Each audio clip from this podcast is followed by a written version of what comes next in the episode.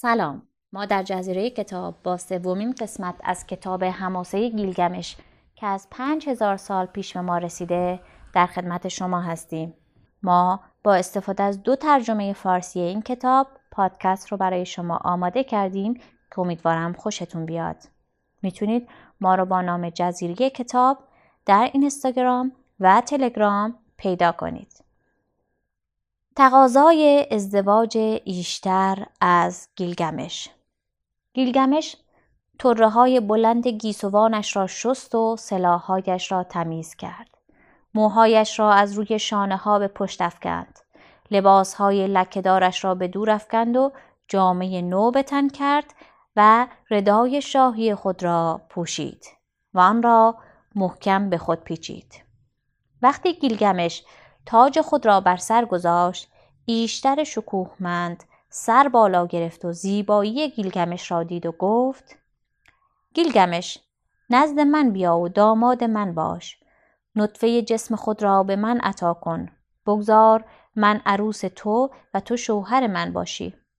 برای تو گردونه ای از سنگ لاجورد و طلا مهیا خواهم ساخت. با چرخهای طلا و دسته های مسی دیوهای قدرتمند طوفان به جای قاطران بارکش در خدمت تو خواهند بود. وقتی به خانه ما که عطر چوب سد در آن پیچیده است وارد شوی آستانه و سریر آن به پاهایت بوسه خواهند زد. پادشاهان حکمرانان و شاهزادگان در برابرت تعظیم کرده و برایت از کوهها و دشتها باج خواهند آورد. میشهایت دو قلو و بزهایت سه قلو خواهند زایید خر بارکش تو از قاطر پیشی گرفته. گاوهایت بیرقیب خواهند بود و آوازه اسبان گردونت در دور دست ها خواهد پیچید. گیلگمش زبان به سخن گشود و به ایشتر شکوهمند پاسخ داد. در مقام همسری تو اینک چه می‌توانم پیش کشد کنم؟ چه مرهم و پوششی برای تنت؟ کدام نان برای خوردنت؟ چگونه می‌توانم غذای خدایی را فراهم کرده و ملکی آسمان را سیراب کنم. فراتر از آن چنانچه با تو ازدواج کنم به سر من چه خواهد آمد؟ عاشقانت تو را چون منقل آتشی می‌دانند که به خاکستر نشسته است. چون دری که مانع بوران و باد و طوفان نیست. چون قصری که بر پادگانی پیروز می شود غیری که حامل خود را به سیاهی می کشد مشک رخنداری که حامل خود را خیس می کند سنگی که از سنگر به زیر میافتد کفشی که پوشنده آن را میلغزاند. دستگاه تهاجمی که در سرزمین دشمن برافراشته شده است. کدام یک از عاشقانت تو را همیشه دوست داشتند؟ کدام یک از چوپانهایت همواره برایت دلپذیر مانده است؟ به من گوش فراده که قصه عاشقانت را حکایت کنم. تموز عاشق روزگار جوانی تو بود که برایش سالهای سال ماتم گرفتی. عاشق پرنده رنگارنگ بودی. لیکن او را نیز آزردی و بالش را شکستی. عاشق شیر و قدرت بی همتای او بودی. هفت چاله برای او کندی و هفت آیه دیگر. عاشق اسب نری بودی که در نبرد شکوهی بی نظیر داشت و برایش تازیانه و مهمیز و شلاق مقرر داشتی. تا هفت فرسنگ را به زور چال نل بدود و آب آشامیدنیش را گلالود کردی. و مادرش سیسیلی را سوگوار ساختی عاشق چوپان گله بودی و او برایت هر روز شیرینی درست می کرد و برای رضای خاطرت بزهایش را می کشت. تو با ضربتی او را به گرگ تبدیل کردی. اکنون بچه های خودش که چوپان شدند سر در پی او نهادند. سگهای شکاری خودش در پی دریدن رانهای او هستند. و آیا تو ایشولانو را دوست نداشتی؟ باغبان نخلستان پدرت؟ او برایت هموار سبدهای مملو از خرما می آورد. هر روز سفرت را از آنها می انباش. پس رو به او کردی و گفتی ایشولانای عزیز نزد من بیا. بگذار تا از مردانگیت نصیبی داشته باشم. پیش آی و مرا از آن خود کن. من به تو تعلق دارم. و او پاسخ داد از من چه می‌خواهی؟ مادرم غذا را طبخ کرده و من خوردم چرا باید نزد چون تویی که فاسد و آلوده است برای صرف غذا بیایم؟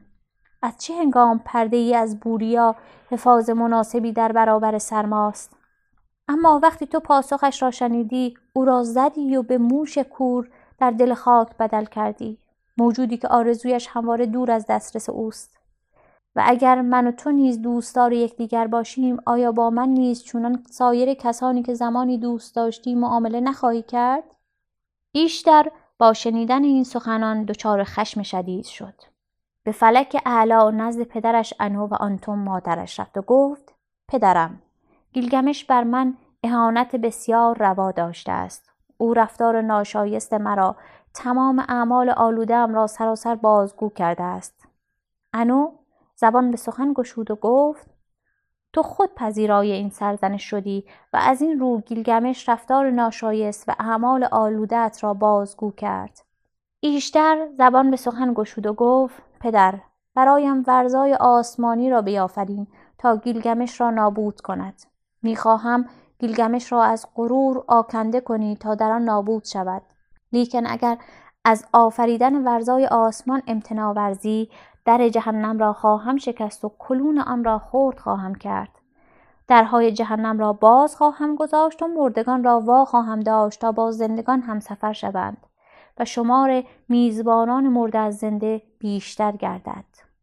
انو به ایشتر گفت اگر آنچه را که می‌خواهی به انجام برسانم هفت سال خوشسالی خواهد آمد.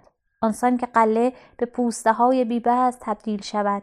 آیا تو به قدر کافی حبوبات برای مردم علوفه برای گله انبار کرده ای؟ بیشتر پاسخ داد من حبوبات برای مردم علوفه برای گله انبار کردم و تا هفت سال بی حاصل حبوبات و علوفه به قدر کافی هست. و بدین گونه انو ورزای آسمان را برای دخترش ایشتر آفرید. ورزا بر زمین نزول کرد. با نخستین قرش یکصد مرد را کشت و دیگر بار دوصد تن را هلاک. سپس سیصد تن را هلاک کرد. با قرش دوم صدها تن افتادند و مردند. بار سوم به سوی انکیدو قرید. اما او خود را کنار کشید و روی ورزا جست و شاخهایش را گرفت. ورزای آسمان به صورت او دمید و دم کلفتش او را زد. انکیدو خطاب به گیلگمش فریاد زد. دوست من ما به خود میبالیدیم که نام جاوید از خود به جا خواهیم نهاد. اینک شمشیرت را میان پس گردن و شاخهایش فرو بر بدینسان گیلگمش به دنبال ورزا افتاد و دم کلفتش را گرفت و شمشیر را بین پس گردن و شاخها فرو برد و او را کشت. وقتی که آنها ورزای آسمان را کشتند قلبش را بیرون کشیدند و آن را به شمش تقدیم کردند و آنگاه برادروار آرمیدند. اما ایشتر برخاست و از دیوار بلند اروک بالا رفت. بر برد جهید و نفرین کرد. وای بر گیلگمش چون او با کشتن گاو آسمان بر من اهانت روا داشته است. وقتی این کیدو این سخنان را شنید ران راست ورزا را پاره کرد و به طرف صورت او پرتاب کرد و گفت اگر دستهایم به تو برسد با تو این گونه رفتار خواهم کرد و با احشاء آن چون تازیانه به پهلویت خواهم نواخت. سپس ایشتر اهل بیت خود را دخترکان رقاص و خواننده کنیزکان معبد و روسبیان را گرد کرد و برای ران ورزای آسمانی عذا برپا داشت. اما گلگمش آهنگران و اسلحه سازان را گرد آورد. آنها بینظیر بودن شاخها را ستودند و با سنگ لاجورد به قطر دو انگشت روکش گرفتند. هر یک از آنها ده من وزن داشت و هر یک شش حجم روغن جای می گرفت که او همه را به خدای نگهبان خیش لگلاندا بخشید. لیکن شاخها را به قصر برد و به دیوار آویخت. سپس آنها دستهای خود را در فرات شستند یکدیگر را در آغوش گرفتند و رفتند. در خیابانهای اروک جایی که قهرمانان برای تماشای آنها صف بسته بودند گام زدند و گیلگمش به دختران آوازخان گفت شکوهمندترین قهرمانان کیست؟ در میان مردان کدام یک بلند جایگاه تر است؟ و آنها گفتند گیلگمش شکوهمندترین قهرمانان است. گیلگمش در میان مردان بلند جایگاه تر است. و این هنگام جشن و سرور و شادمانی در قصر برپا بود. تا زمانی که قهرمانان برای استراحت در بستر خیش دراز کشیدند. مرگ انکیدو انکیدو نیز برای خوابیدن دراز کشید و رویایی دید. وقتی روز فرا رسید به گیلگمش گفت آه دیشب رویای عجیب دیدم. تمام خدایان انو انلیل اعا شمش با یکدیگر به شور نشسته بودند. و انو به انلیل گفت چون آنان ورزای آسمانی و هونبا را کشتند یکی از آن دو میبایست بمیرد. بگذار او کسی باشد که درختان صدر کوهستان را برید. اما انلیل گفت مرگ از آن انکیدوس مرگ از آن گیلگمش نیست. سپس شمش شکوهمند به انلیل قهرمان پاسخ داد. آنها به فرمان من ورزای آسمان و هونبا را کشتند و اینک انکیدو باید بیگناه بمیرد. اما انلیل بر شمش خشم گرفت و گفت تو هر روز به نزد آنها می‌رفتی گویی از آنان هستی. از این روز که در مقام دفاع برآمده ای؟ و به این ترتیب انکیدو بیمار شد و کنار گیلگمش افتاد. جوی اشک از چشمانش روان شد. گیلگمش به او گفت آه برادرم برادر عزیزم چرا آنها به جای من تو را انتخاب کردند؟ او دوباره گفت آیا من باید در بیرون کنار ارواح با شبه مردگان بنشینم و برادر عزیزم را هرگز نبینم؟ انکیدو با حال بیمار همانجا نشست و دروازه جنگل را گویی که موجودی زنده است نفرین کرد. تو را چون جنگلی عادی میپنداشتم از بیست فرسنگی قبل از آنکه صدر برجاسا را ببینم تو را ستایش می‌کردم بلندای تو هفتاد و دو گز بود و پهنای تو بیست و دو گز. محور و بست و ستون تو سالم بود صنعتگران نیپور شهر مقدس انلیل تو را ساخته بودند لیکن آه اگر از انجام کار با خبر بودم اگر می‌دانستم که جلال تو بهای زندگیم خواهد بود تبرم را بلند می کردم و تو را چون دروازه چپر مانندی خورد می کردم. هرگز با دستهایم تو را نمی سودم. سپس او به نفرین دامگذار و زن معبد پرداخت. نفرین بر دامگذاری که مرا در بند کرد. باشد که شکار همواره از دام او بگریزد. باشد که آرزو در دلش تباه شود و سپس به نفرین زن معبد پرداخت. اما برای تو ای زن می‌خواهم تقدیر تو تا ابد این گونه باشد. به تو نفرینی بزرگ روا میدارم. افراد به زودی تو را از پا در خواهد افکند. معاش تو در خیابان بستر تو سایه دیوار خواهد بود. مست و هوشیار گونت را به یکسان خواهند نواخت. وقتی شمش قسمتی از سخنان انکیدو را شنید از آسمان به او ندا داد. انکیدو چرا بر آن زن نفرین روا داری؟ بانویی که به تو آموخت تا نانی در خور خدایان بخوری و شرابی شاهانه بنوشی. کسی که بر تو جامعی فاخر پوشاند. آیا او گیلگمش را چنان دوستی بر تو ننمود؟ و آیا گیلگمش براترت به تو رخصت آرمیدن بر بستر شاهی و لمیدن بر دیوانی در سمت چپش را نداد؟ او به شاهزادگان زمین امر کرد تا بر کف پایت بوسه نهند. اینک تمام مردم اروک برایت ماتم و عزا گرفتند. پس از مرگت او به خاطر تو موهایش را نخواهد ستود تا دراز شوند. پوست شیر به تن خواهد کرد و در بیابان آواره خواهد شد. وقتی انکیدو سخنان شمش شکوهمند را شنید قلب دژمش آرام گرفت. نفرین خود را پس گرفت و به زن گفت نگذار هیچ مردی تو را خار کند. ران خود را به تنه نوازش کرد. پادشاهان شاهزادگان و نوجوا به تو عشق خواهم ورزید. مرد پیر برایت ریش خواهد جنباند. اما جوان بند از کمر میگشاید. برای تو طلا و زمرد و سنگ لاجورد در اتاق بزرگ انباشتم. به خاطر تو آن همسر که مادر هفت فرزنده است آمرزیده خواهد شد. روحانیون برای تو راهی به سوی درگاه خدایان خواهند گشود. انکیدو با حال بیمار تنها خوابید و اسرار قلبش را برای گیلگمش بازگو کرد. ای دوست دیشب دوباره رویایی دیدم. آسمان زاری می کرد و زمین با آن همراهی می نمود من تنها در برابر موجودی وحشت آور ایستاده بودم. چهره پر اندوه چون پرنده سیاه طوفان داشت. او بر من با چنگال های عقابی فرود آمد و مرا در رو بود. پنجش را بر من حلقه کرد تا خاموش شدم. آنگاه مرا به صورتی درآورد که بازوانم به بالهای پردار تبدیل شدند. با نگاه خیره به من نگریست و مرا به قصر ایرکالا ملکه تاریکی به سوی خانه‌ای که هیچ یک از مهمانان آن را بازگشتی نبوده است به سوی جاده‌ای که از آن بازگشتی متصور نیست برد. خانه‌ای که ساکنان آن در تاریکی نشستند. گرد و غبار غذایشان و گل رست گوشت آنهاست. آنها چون پرندگان لباسی از پر پوشیدند. نور را نمی بینند در تاریکی نشستند. به خانه قبار وارد شدم و شاهان زمین را دیدم که تاجهایشان تا ابد به یک سو نهاده شده بود. حکمرانان و شاهزادگانی را دیدم که زمانی همگی تاجهای شاهانه بر سر داشتند و بر جهان روزگاران گذشته حکم میراندند. آنهایی که چون انو و انلیل در جایگاه خدایان بودند اینک چون خدمتکاران خانه قبار گوشت پخته می آوردند گوشت تباخی شده و آب خنک از مشک می آوردند.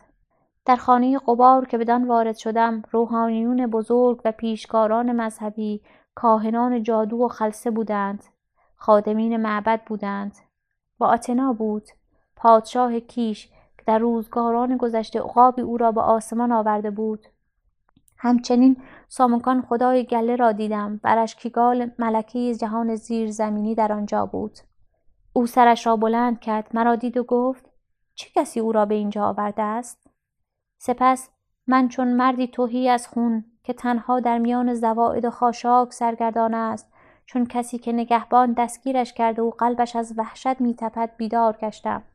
آه برادرم باشد که شاهزاده بزرگ فردی دیگر چون خدایی پس از مرگ من بر درگاه تو بایستد. باشد که نام مرا محو کند و نام خیش را به جای آن بنویسد. انکیدو لباس از تن به آورد و خود را بر زمین افکند. گیلگمش به سخنان او گوش فراداد و چون ابرهای بهاری گریست. زبان به سخن گشود و به او گفت در عروک بلند حساب کیست که این خردمند باشد؟ سخنان عجیبی گفتی. چرا احساسات تو انسان غریب است؟ رویایی بس شگفت بود اما وحشتی عظیم در آن نهفته بود. رویا را باید گرامی بداریم. هرچند وحشتناک باشد. چون رویا آن بدبختی را که سرانجام بر مردی آرز می شود می نمایاند سرانجام زندگی غم است. و گیلگمش سوگوارانه گفت اینک من بر خدایان نیایش خواهم کرد چرا که دوست من رویایی بدشگون دیده است. روزی که انکیدو دچار رویا شده بود به پایان رسید و از شدت بیماری در افتاد. یک روز تمام در بستر افتاد و رنجش فزونی گرفت. روز دوم و روز سوم گذشت.